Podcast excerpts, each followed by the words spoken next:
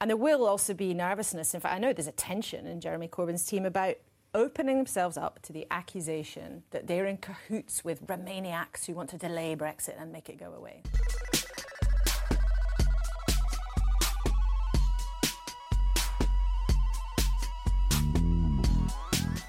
Hello, everyone, and welcome to the Plan B edition of Bemaniacs, a completely new podcast that you've not heard before. My name's Lorian Dinsky. By the way, it is good to see the Times and the Telegraph and much of Twitter picking up our moustache and glasses gag and running with it. It feels like we've finally made some contribution to the national culture. This week, Brexit ranker hit my daughter's school. She had a row with a Bregsty classmate that I will call Danny because it's probably legally suspect to actually name him. After a lively exchange of views, Danny snapped, Only posh people like politics anyway. My daughter replied, Danny, nobody likes politics. Which is true, but we do like talking about how much we don't like it. And joining me to examine another week in national purgatory are two of our regulars commentator, actor, singer, cook, and as we discovered last time he was on, trained sailor. Every time he appears, he just adds another string to his bow. Hello, Alex. Surely that should be Blex. I mean, Oh, Blex Blex. Bendrell, surely. How, how are you feeling about the uh, May pulling the £65 charge to apply for settled status? That I like feel little good about it. Yeah, I think it's a, it's the right gesture to make. Yeah, completely. Praise her. Uh, you were you were uh, less impressed this week with BBC News 24 discussing the settled status scheme without a single EU 27 migrant on the panel because who needs to hear from them? Without a single anything on the panel, to be honest, it was just, you know, for white English people. Uh, and the subject wasn't what, what do you think of the, the fee as political commentators. The subject was how do EU 27 migrants feel about the settled status scheme? And all four of them had very definitive takes as to how EU 27 migrants feel about it. And I thought the, the discussion might have been enriched by an actual EU 27 migrant. But as I was told afterwards, the partner of one is an EU 27 migrant. Um, albeit they already have British citizenship some years ago, and apparently that entitles them to say that they think the £65 fee is terribly reasonable. It's like one of those business panels where they get white men to discuss diversity. Mm-hmm. Yeah, and and the point is, I don't think they would do that anymore in that kind of program. I think if one of their slated subject was trans rights, they would make sure that community was represented. I see it a lot with EU27 migrants. Really, were quite absent from the debate in big flagship programs like Newsnight and and uh, uh, Politics Live. I, I think there should be more. As for UK people living in the EU, they're completely whitewashed from the from the entire debate. You never get to hear from them. Also with us is Ingrid Oliver, actor, comedian, writer, and director. Hello, Ingrid. How are you? Um, I'm surprisingly calm and zen today, to be honest.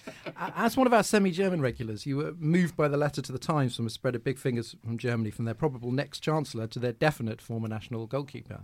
Um, tell us a bit. That letter seemed to go viral. Uh, tell us why. Yeah, I like. Do you know what? I love that letter, and I don't know why the goalkeeper particularly. Up it, I was, I was sort of holding it together, and then I got to the goalkeeper. And I was like, oh, bless him.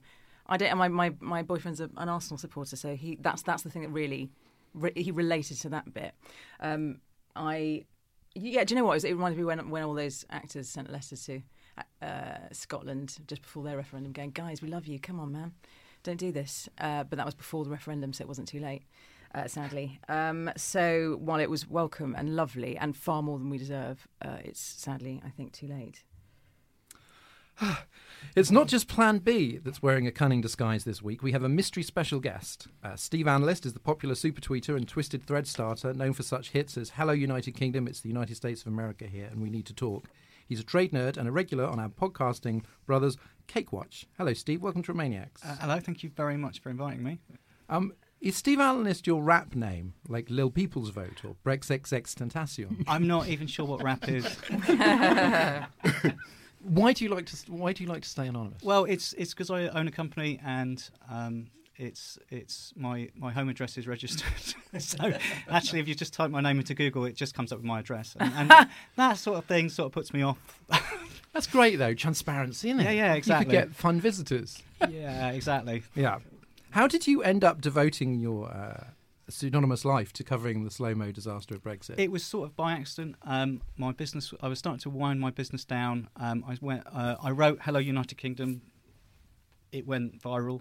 Um, I then didn't speak to anyone, and then I, I was meeting up with a friend of mine who was Dutch, coming back from working at Google. Because of Brexit, he had he, he, he thinks of Britain as his home, and he had to literally move his family back to Britain so that he was in Britain, so he knew what would happen, and so he was here uh, and have a chance to, to, to do what he needed to do. Um, and he was setting up a company, and we, we sat down and we talked, and I said, um, we said, look, should we work together on this because I've, I'm closing my down. I've still got some money in my business. Should we put it together?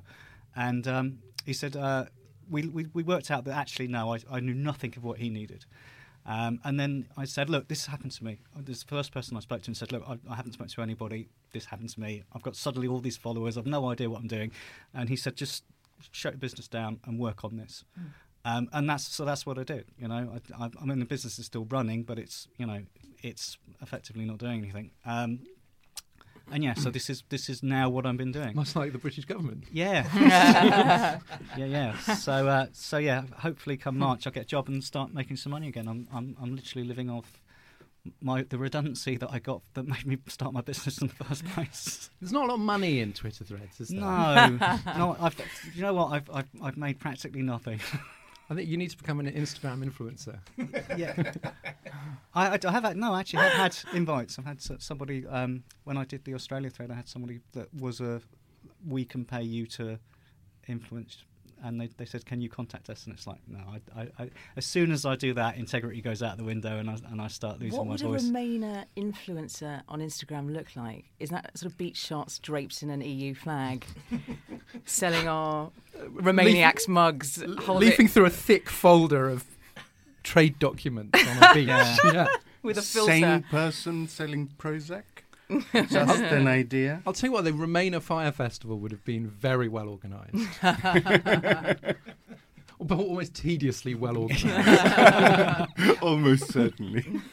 Uh, we're going to get right into plan air quotes B, close air quotes, in a minute. But first, because he's going to be taking a short break from the show after this week, here are the reminders from Alex. Delete everything on your phone. We're starting a brand new spin off podcast.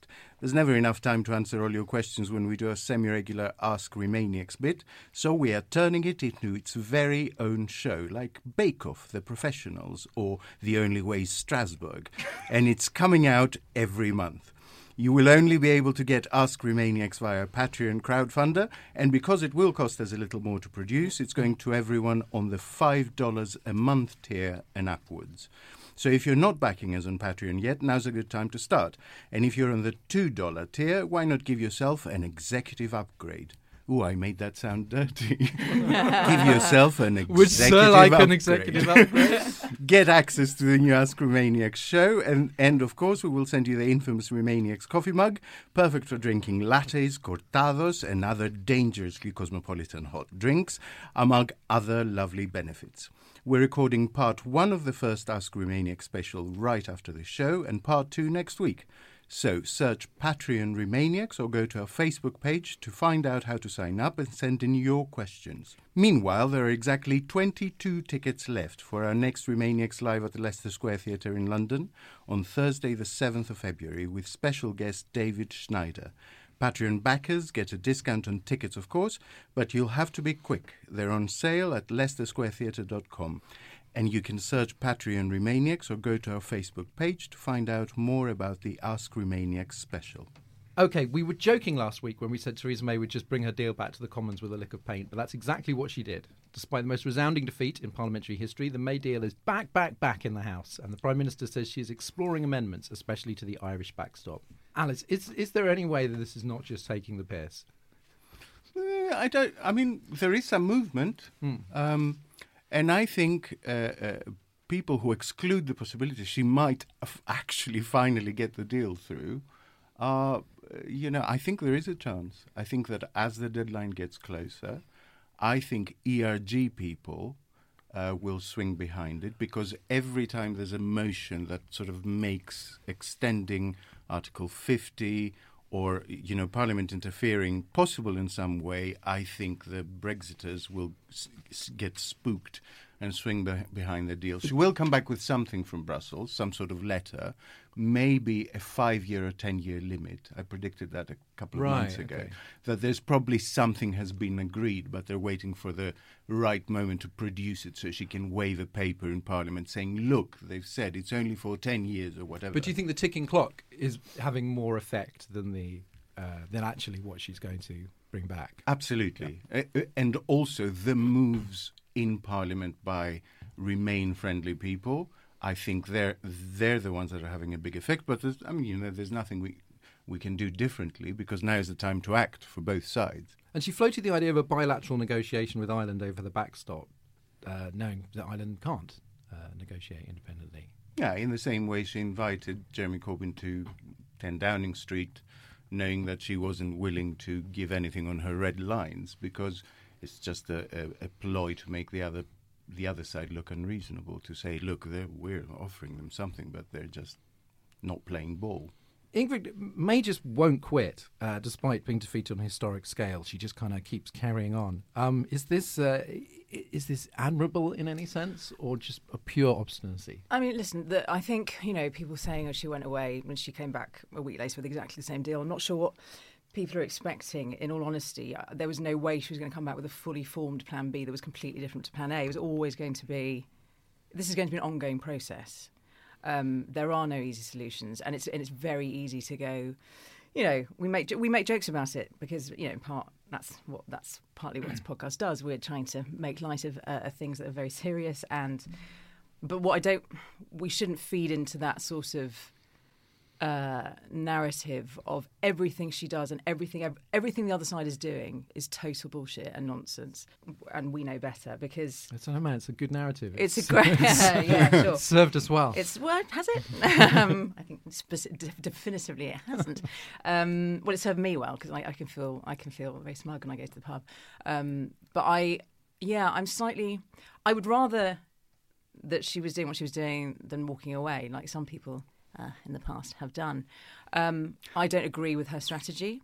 But that's I'd rather she stayed in place while we work out what, what the what the other strategy is going to be. Yeah, it'll be interesting to see. It'll be interesting to see with all these amendments that we're going to be talking about later uh, coming up. What what that will give us space to do.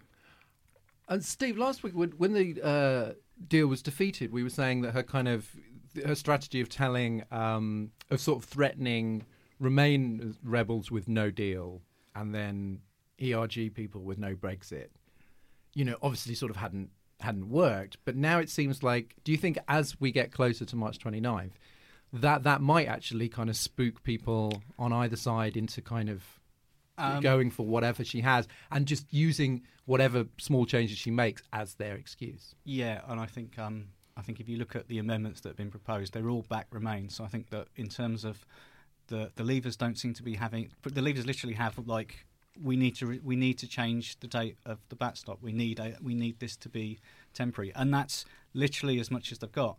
Um, and and actually that isn't much. That's not much to get past for them.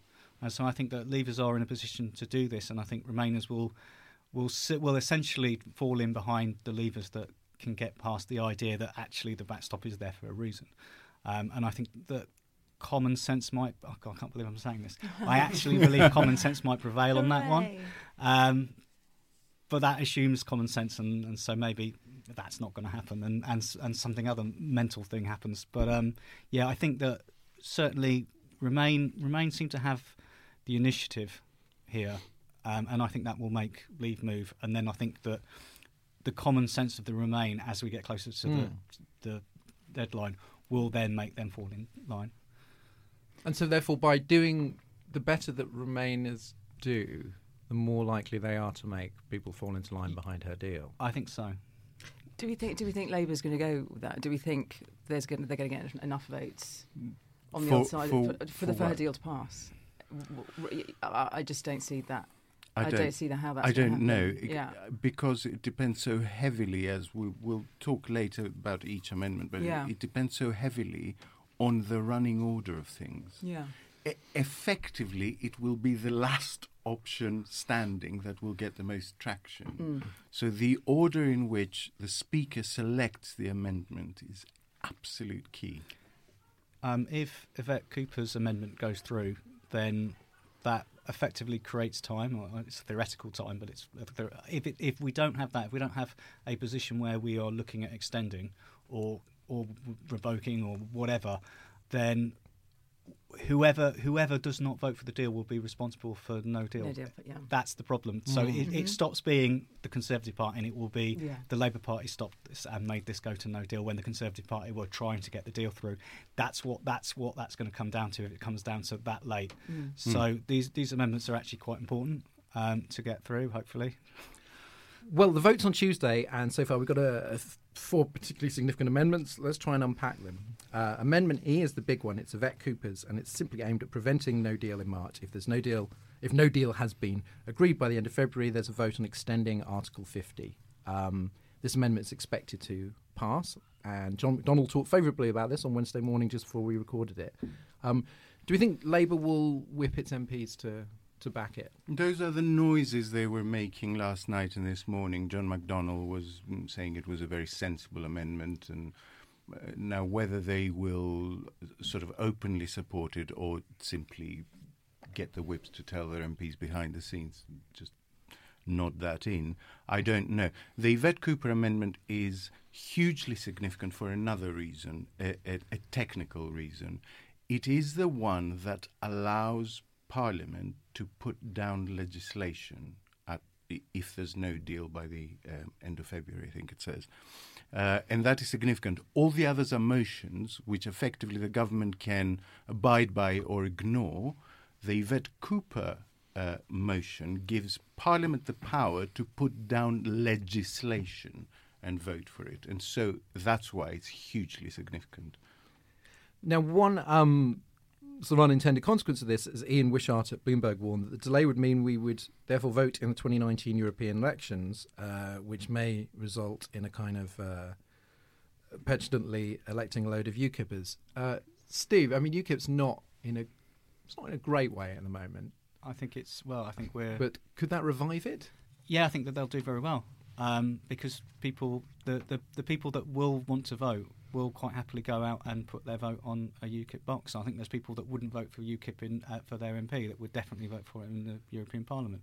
But um, so what? That's democracy. Um, there's nothing really you can do about it except for just shake your head and say, why hadn't people learned? You know, it's you can't you can't you can't blame the electorate for not being that well educated. We've had BNP in in Europe before, so it's it will just be that, and potentially potentially you'll, you you won't get what I don't think you'll get the I don't think you'll get the 2014 turnout. I think that Hmm. if the Conservative Party are full on leave, then I think they'll pick up a lot of those votes. Where before it was it was you know people complaining. I I don't know. it could quite easily go the other way. And also, I'm si- sorry, sorry, don't understand. I mean, also, I'm, s- I'm really annoyed. I'm sick of people underestimating Remain votes. The Remain, how strongly people feel about, uh, you know, equally strongly, but in the other direction. Well, yeah, because if there's no, uh, you know, in lieu of a people's vote, this, this would be Yeah. sort of Remainers' first chance since Exactly. 2017 to kind of really express their view at the It would ballot be box. interesting So, to Yeah. see a huge swing towards Liberal Democrats, Yeah. for instance, or the Greens. Um, you know, the parties that are openly pro-European. Um, it- what I don't know, and I haven't looked into, but I suspect if there's political will, there is a technical way of doing, is whether the European uh, uh, Commission can find some technical way to extend the life of the current MEPs, so to extend their term and have them as a sort of annex to the to the European Parliament. If we're talking only about six months, if we're talking about an o- overlap of three months, they could say, look, you get to keep your current MEPs. They do instead of a five-year term, they do a five-year and six months term, just to cover that overlap. I think this has been looked into. Right, okay. I don't think Go it's happening. That's all. Um, it's yeah. It's it, it comes down to our sovereignty in the end of how we do this rather than how they do it. So I think it's it, it it yeah. I don't think this is. I don't think it's within their power to do that. But if the UK agreed it as part of an extension, you know, as, as part of the, the agreement where they say we agree to extend I'd- this, if you agree not to put, you know, an, a, a, a, a new, however many MEPs into into Parliament for just three months. Yeah, I, I, I can't tell you where it's written. If it's in, if it's in the treaty, then, then naturally it's, it's a little bit harder than that. Am I wrong to be quite excited about the possibility of a European election campaign as like a kind of A sort of litmus test something, of sort of of turnout? Yeah. No, I mean, you know, e- each to their fetishes.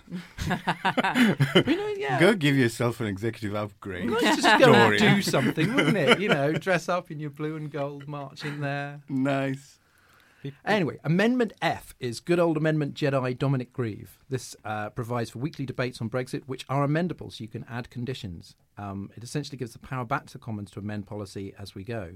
Um, now, obviously, um, some Brexiters think that, the, uh, that it's appalling that the Commons are taking back control, and it should be the people that are taking back control. Such Um, an interesting concept, concept constitutionally. yes. The House of Commons is the people Yes. in our setup. There, there is absolutely no division between the two. They are literally the people in our in our.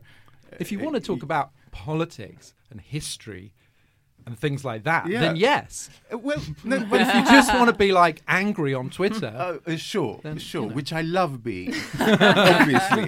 but I mean, it, it, it is just constitutionally illiterate and practically nonsense because actually the 650 people elected personally to represent their constituencies at the moment have a fresher mandate than the referendums. They were elected after the referendum specifically and explicitly to represent people in all things Brexit. As, as far as I'm concerned, democratically, Bre- you could argue Brexit's dead constitutionally. The, the people the people said yes, okay, you can have this referendum. Yes, okay, this is what we want. Yes, go ahead and implement it, even though actually we didn't say that one. And then they implemented it, and then we said no. That's that's really constitutionally what's happened Yeah. here. Um, so you can say that there's the Conservative manifesto that's that's in the way there, but actually, as far as the referendum is concerned, constitutionally, I think we're dead. It's over. but Agreed. it's not. um, just just letting everyone know at home, it's not. Constitutionally. Yeah. Constitutionally. what could be the what are the likely consequences of the uh, latest Grieve Amendment then, if it if it passes? I don't know. He's a very interesting character, isn't he? I think he's played a really good game, with the exception of one thing. Like the first time, Yeah, yeah. literally, where he had the chance, May pulled the wool over his eyes, promised him something, and then literally, immediately went back on But like Luke Goss in the Bros documentary, Yes. he's like twice bitten, uh, a little bit. No, twenty times bitten, a little bit shy. A little bit shy, yeah. No, uh, uh, and since then, Grieve has been relentless. He's uh, uh, sort of legislatively, he's been the Terminator. Um, he just keeps going, and, and I suspect even uh, uh, sort of one minute to 11 on the 29th of March, this middle finger will rise from a pool of lava and it will be Dominic Grieve. But he's like the parliamentary version of one of those sort of genius hackers in a movie, where they're just like, we can't, you know, the the clock's ticking, we can't possibly get into the system, and he just goes tippy tap tap tap tap tap tap tap. tap, We need a And it's like, montage. yeah, We need a Dominic Montage, Grieve montage. the amender. Just training with Yeah. papers and pencils. Uh, just to, cla so to clarify, Dominic Grieve's amendment allows for debate to happen on to, for for, the, for for Parliament to decide on the on the what is going to be de- debated on every given, given day rather than the government to set the topics It Uh, gives them, I think, control. one day a week. one day a week. I think There are a few If specified the- days, aren't there? Yeah, and and there are some strange stipulations that there have to be X number of people and they have to come from X number of parties Mm. and they have to include a certain number of conservatives. It, it, it's really complicated, but effectively, as long as there are enough people that want it, it gives them uh, one day a week to debate whatever Brexit options they want to. And it has to be six full days, apparently. Okay.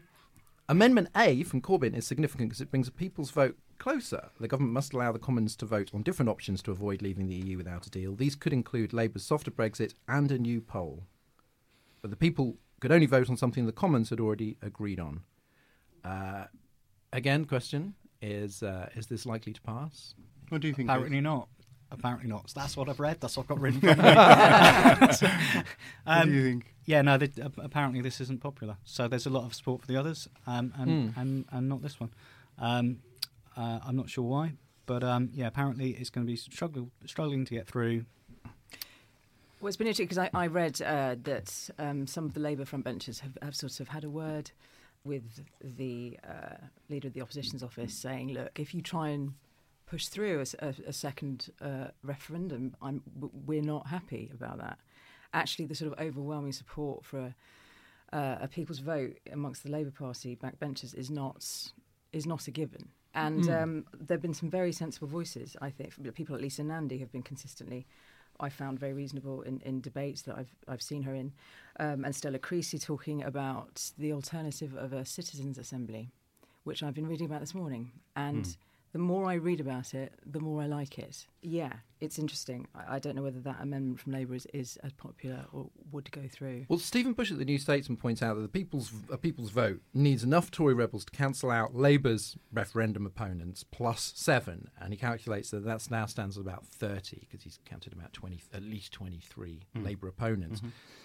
So he reckons that its only chance is to be the last option standing, and therefore that that chance could be blown if it goes up for a vote and is Too early. rejected too early. Yeah. Um, Uh, and that does align with my sense that basically everything else would need to be exhausted before people He- came round he- to it. He's right in a way. It's what we we're saying before that the order in which uh, options are presented is is critical. Where he's wrong is that there's nothing to prevent Parliament from introducing some different motion in the future, also around a people's vote. It's not a one shot and then you're done thing. Um, what I what I've sensed to do with all these motions for for quite a few months is that the the official the, the, the official opposition putting forward something is a is a kiss of death for it. It needs cross party support and therefore it must move from cross party bank ben- backbenches. That gives it a much better chance. and also more important, and, and more importantly, uh, not just Remainers pro- proposing it. And at the moment, there aren't enough uh, Brexiteers or people who voted to leave backing a second referendum, backing a people's vote. Well, It's- they? It's the messengers that are important here, and so the opposition. That's fair enough, but if it's just Remainers gunning for it, it's not going to fly. I can't see how it would. Um, But why would, under what circumstances do you think that Brexiters would support a second referendum that Well, I don't know, but that's that's the key. Would there be a situation if? I, I don't know that they would, and that's the problem. For, As for- in, well, I can imagine of one Yeah, I was gonna scenario. If, if yeah. Parliament swung behind a much softer Brexit Yeah, deal, yeah. then they might actually support a referendum with all three options: a, a soft Brexit, no deal, or no Brexit. But you, yeah, but then I mean, I get then we get into se- second vote, te- people's vote territory, and and no, I don't think you can have no deal. I mean, we've probably talked about this, or you've probably talked about this when I haven't been here. But I, but yeah, I'm increasingly. I'm increasingly worried about it. Um, You've got the a people's second vote referendum. jitters, I really have. No, I, and, I, and with good reason. I think. Um, oh, I agree. I it's- mean, it's it's you if, yeah, it's it's one of those things that I, I've had to question. You know, if I don't believe in referendums, I can't I can't then be on the side of another referendum. Look, I, I, I agree generally, but I disagree specifically because the reason we're in this situation is a referendum, Right. and it Oh, feels that. instinctively like the only way to cancel it out is another referendum. In Yeah. in in terms of just balancing it out, um, whether whether it will happen or not, Corbyn's plan in general reminds me. Do you remember the underpants gnomes from South Park? Yeah. where you know where they go our plan is to make profit by collecting underpants Wh- and then they Yeah, yeah. present their plan and it's like collect underpants then a big question mark and then profit.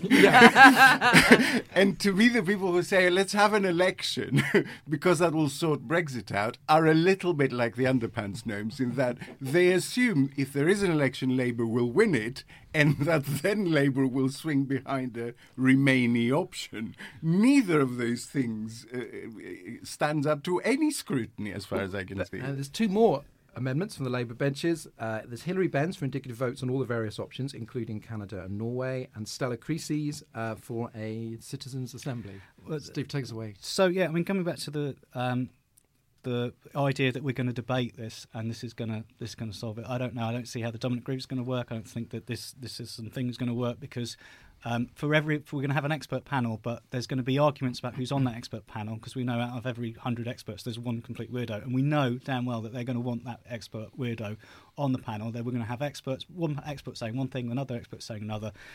The people completely entrenched in their views, and I just don't see anything good coming out of this. If we'd done this two years ago, Mm.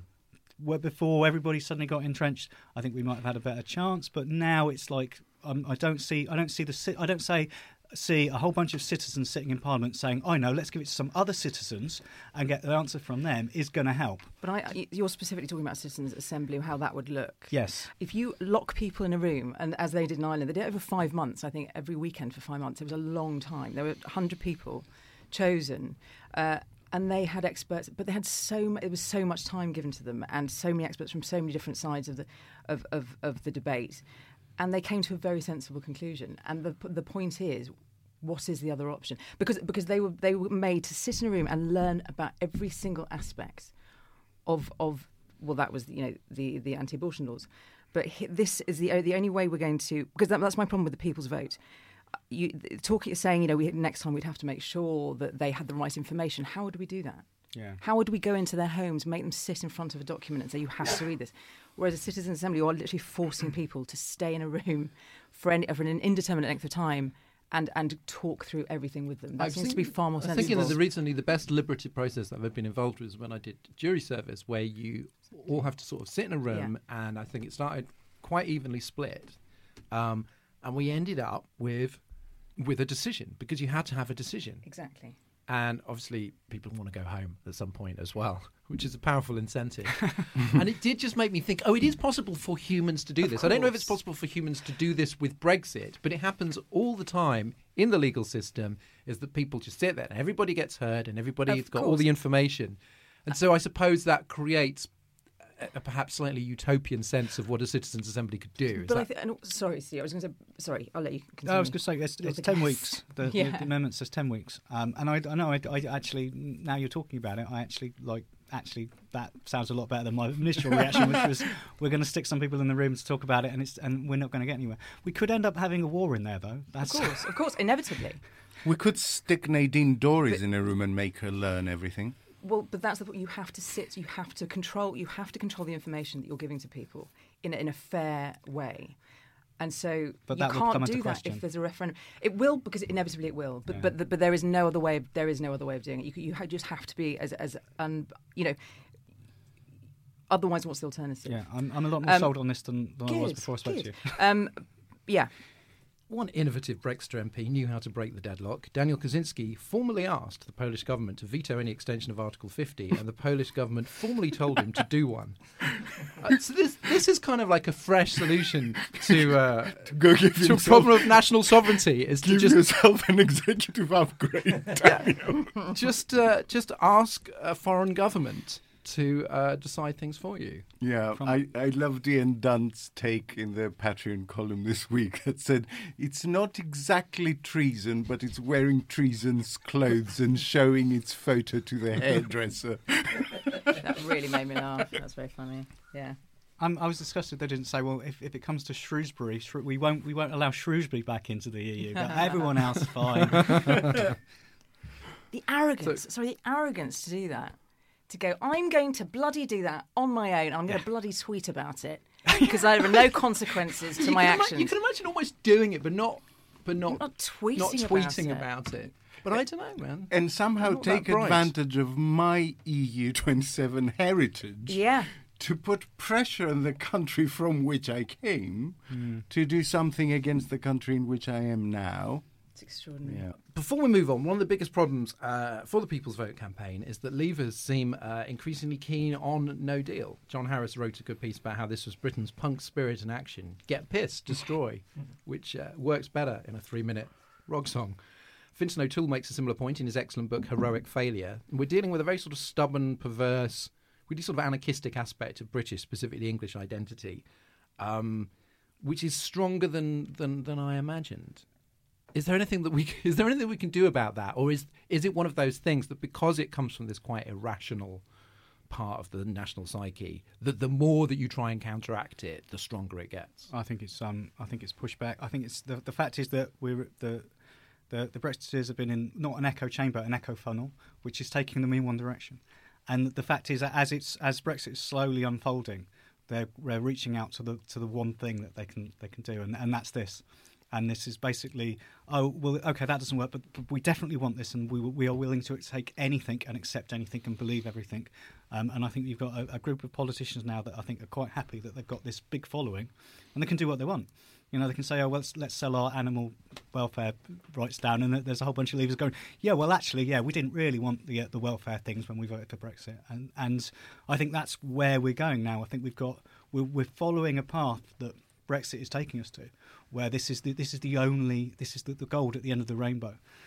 Because Liam Fox was on today this morning, and Nick Robinson, I thought, doing a doing a good sort of tough interview. Yeah, he was actually, going. Are was you good. are you sort of literally saying that you would you you would that you think people would rather be poorer than to postpone this to push this deadline back and just take a few more months to decide? And obviously, he kind of swerved it, but that was the logic of what he was saying, which is just in in a pre-Brexit political climate. If Exactly. that proposition was put forward, it would seem completely insane and political suicide. Which is why it wasn't. And that's quite an important thing. Well, yeah, which is no, why but- the, the idea of no deal was never, ever discussed before the referendum. And whenever it was raised, it was dismissed as fear mongering. Um, and, and I think it's quite significant now that you have a, a huge percentage of people who voted leave claiming this is what they voted for. You know, it's a, it's a complete cognitive bias sunk cost Yesterday's Project Fear is today's Project. Fun. A- absolutely. When in the polls immediately after the referendum, something like 70 odd percent of people thought we would move into a Norway situation, including a majority of leavers. Thought we would move into because 4852 kind of screams that. But now, you know, everyone knew what they were voting for, and apparently what they were voting for was to set ourselves on fire. Yeah, no deal. Yeah, it's ridiculous. Um, Uh, oh, but I mean, people are saying, "Oh, you know, talking about compromise between Remainers and Norway," and it's just like, no, this is not a compromise because I voted against this. This is this is literally the opposite of, of, of what I'm doing. This isn't compromise. It's the common sense thing. I, why am I having to to say? Why am I uh, having lost this vote? Why am I now looking at people saying we should do the non-common sense thing? Because the, well, the, the, cause the o- Overton window is now a burning portal to hell. Yeah, exactly. And they're just, pre- and so they they're just presenting can't wait something to that go you. down it. This is the compromise. It's like, no, that was what that was originally what you said you wanted. Now Yeah, it's yeah. the compromise.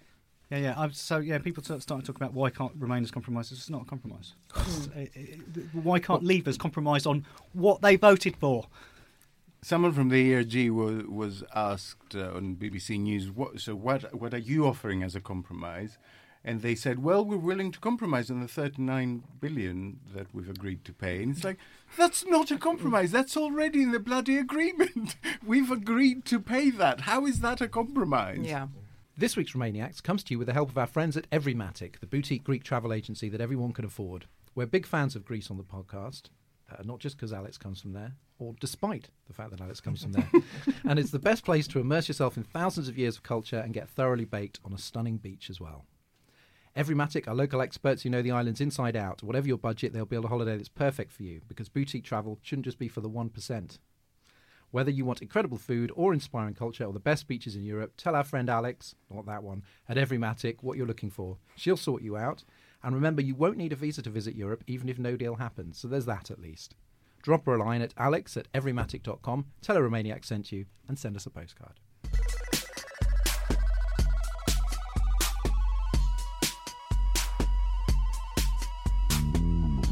We've been hearing from you throughout the show. The mysterious Steve Analyst is our guest today. Steve Tweet says Emperor's News. That's Emperor with an O. Um, was that was that a was that is that a mistake or a That was cunning in that joke? Was, that was a that was a an in joke because the, the, the proper spelling was already taken. So the joke wouldn't be there if the, if the account hadn't been taken. That's all. Oh damn! I bet you've got more followers though, right, than the original. Oh, I do now. Yeah. yeah. I, I I never hear from emperors. No, no, UK. no, no. But um, yeah, it, it just it did when um, was the comedian's name that did an Emperor's New Clothes um thing. We went into politics. Um, and yeah, I, I, I suddenly found a lot of people also couldn't spell emperor. Um, your Hello Britain, it's the United States, we need to talk thread was, was much shared because it listed all the ways Britain created the EU regulations we now supposedly uh, want out of. Um, did that come? You said earlier that it was that thread that kind of started you on the road to remain a celebrity. Um, was it was it born out of frustration that, that of just how much this was misunderstood? Um, so it, what happened was that um, I sort of stopped. I, uh, there was a f- uh, there was a few angry tweeting after the referendum. I was not happy, and then I, and then I left it, and I was I was sort of quiet. Um, and then the sort of single market argument came up, and there was some very weird things said. Um, and then I was sort of not really doing anything. And then the election came, and it was nearly a hung parliament. And I, and and and suddenly I thought, okay, well, I'm going to return to this and start tweeting some stuff. And I thought, oh, let's just start tweeting some stuff. So start tweeting some threads. It wasn't really meant to be. I wasn't expecting to blow it out of the park or do anything. I was just, you know, I had like a thousand, two thousand followers or something. I was pushing to, um, and I was just sort of happy to sit there and, and just write some some facts together, like I had done during the referendum. And uh, and then so I, I got through, and then I, I started searching through the manifestos and finding stuff I didn't know while I was writing it. And I thought, okay, well, let's just stick those in. And then I just posted it. And I wasn't really, I thought that'll get that, that's a good thread. I'll get me 200 followers when I posted it, 6,000, I think. but uh, I wasn't expecting it. It was sort of a big surprise for me. It wasn't like, I, I, it wasn't a big thing when I posted it. I, it was just something I, I knew some of it, some of the stuff I just noticed, and I didn't really realise the significance of just how much, you know, it was the entire vote leave thing, you know. It shows you how hungry people are for facts. Mo- you know, this whole Brexit process, the, the people, the sort of superstars on Twitter that have sort of suddenly got 100,000 followers are lawyers and uh, sort of, you know, policy experts and not the people that they were uh, pre Brexit. It's a very odd world we're in at the moment. Do you think, because you do a lot of very sort of forensic stuff with these threads, do you think that that sort of thing is not being done sufficiently uh, well by mainstream journalism? Yes. Or, or is the format, is it is just the Twitter format seems to get more attention? I think the. For, well, put it like this: I've tried to write, I've tried to write for um, newspapers, and I, it's it's a very different writing, and I find that I lose so much stuff when I do it. So there's some very specific sort of fact-based thing that I can do in Twitter that I can't seem to do in, or at least if I do it in, if I do it and I post it, nobody's interested. So it's, but in terms of like the television, in terms of the radio, they, they, they, they have so much. The, the, we are we are being um, cheated of information the way that they do this. They just bring two people in.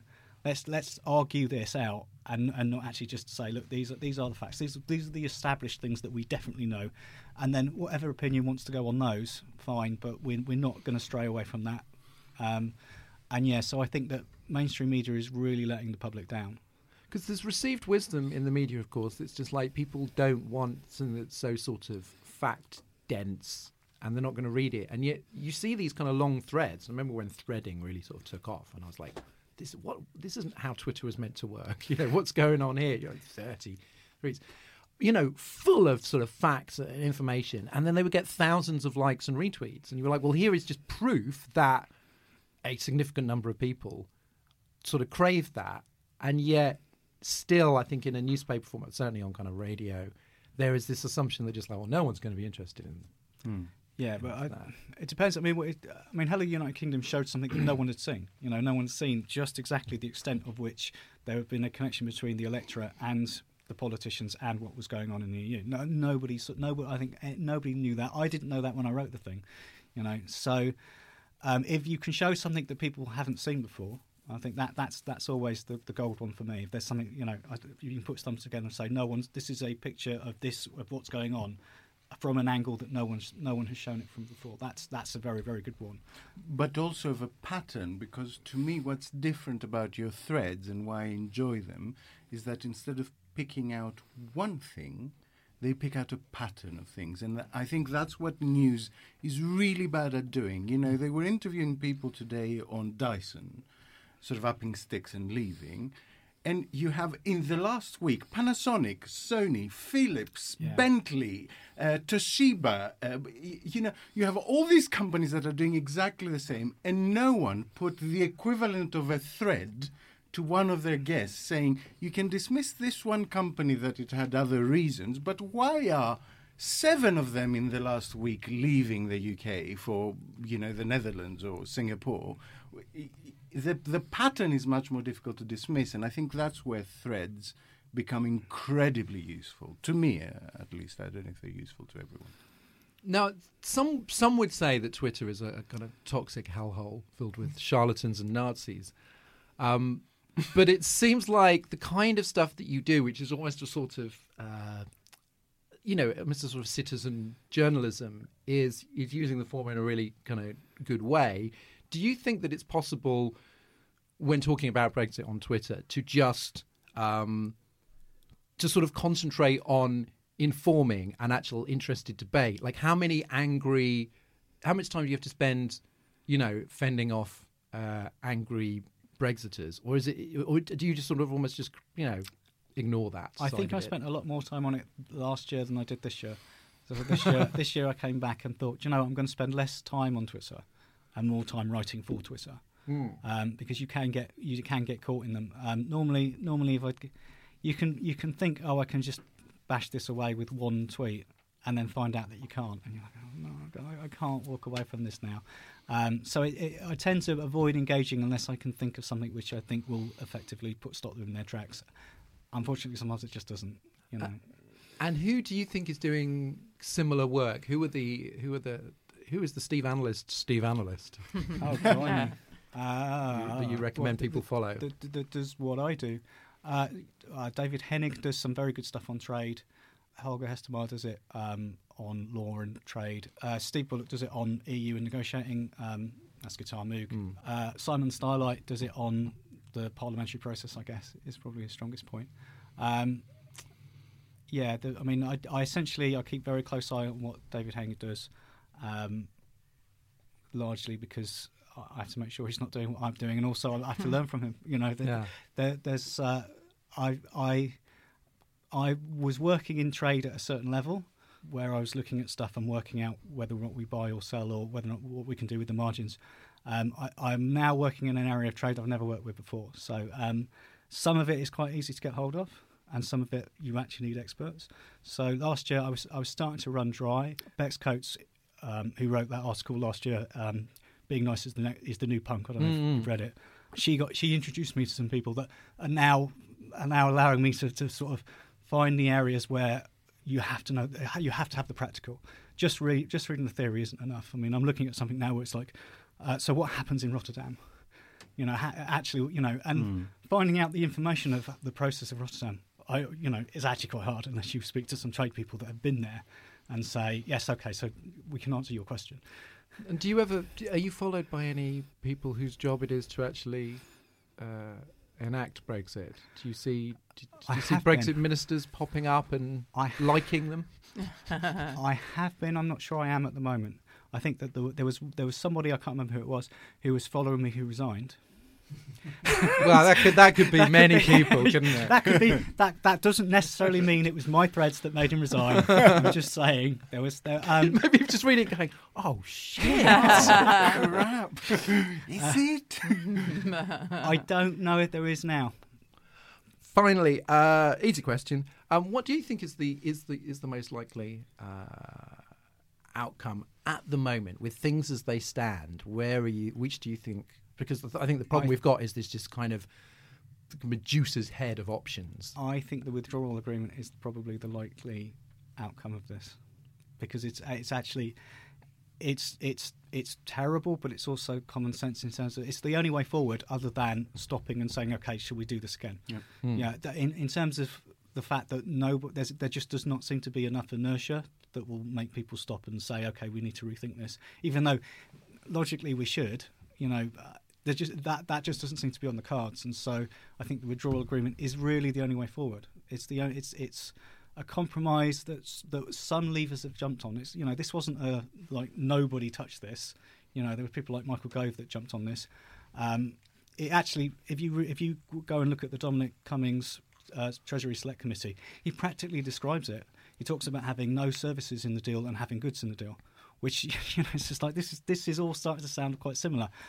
Um, so you see Michael Gove supporting it, and I, I can see, I can see that this is the only way forward. So historic defeat could turn into a victory in quite a short space of time. No, it could turn into historic defeat. Well, yeah, it could do. Yeah, uh, Just the parliament endorsed historic defeat. No, but historic defeat for Oh, right. the government. Oh, yes, yes. No. I mean, yeah. It could turn into historic defeat for the country, yes. yes. Wonderful. Yay! The end of the show uh, is coming up, so we're going to put one more thing in the Brexit time capsule. Steve Analyst, you're our guest. Uh, what's going into the, Hall of Things we'll miss or need if Brexit goes ahead? So I was thinking about this, um, and it was a tough one. Uh, I thought maybe Scotland. Um, uh, going over 10 miles an hour in Kent. Uh, I, and, uh, I, on a serious answer, I think we're going to miss European signs saying where government funding goes.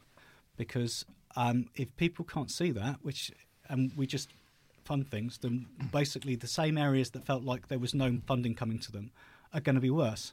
They're going to think that there's the government funding stuff in their areas in the north and you know in the northeast, but they won't see it. There'll be no, there'll be no signs saying this this is money that's coming from somewhere, um, which means that what's going to happen is that people are, are going to feel that they're not getting any money. It's all going to London again, um, and that Brexit was a complete waste of time. And and I think we're going to miss knowing that there are there is money coming from a government to go and help people because I think that that's necessary and, and that's what I think we'll miss. I think that that I, uh, there's other- stuff that obviously we'll miss like freedom movement or whatever. Mm. But but if you, if you want a, a technical answer, I think that knowing where mo- knowing that money is going somewhere in our region is actually quite a useful thing, and, and we are going to miss that. For our closing foreign language clip, we asked for a bit of Polish, and you, the listeners, delivered. Here is Mark Koszwara with what he says is a curse long cherished by my family. Co wy robicie? Brexit zostawi Wielką Brytanię dziurą zabitą dechami, gdzie psy dupami szczekają. Rzućcie tą bzdurę i złączymy się znowu z Solidarnością, z naszą Unią Europejską. Dziękuję.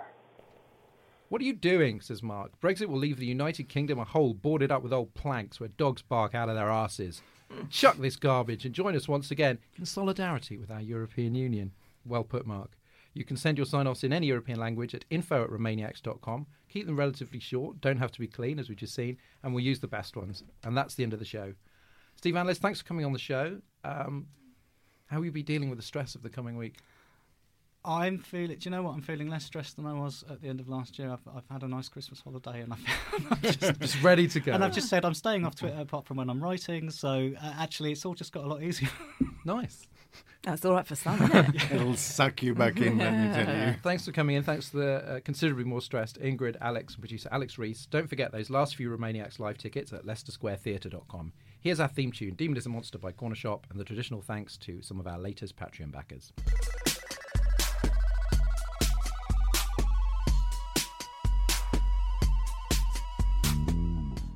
And it's hello from me to Martin Back, Adrian Mason, Sean Schneider, Richard Miller, Alexandro, and Matt Sawyer.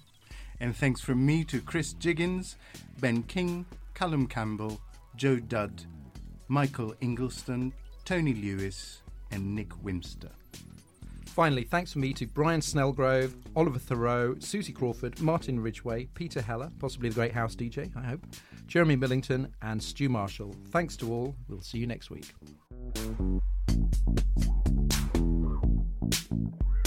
Remainiacs was presented by Dorian Lynskey with Ingrid Oliver and Alex Andreou. The producer is Andrew Harrison, and audio production was by me, Alex Reese. Remainiacs is a Podmasters production. Thank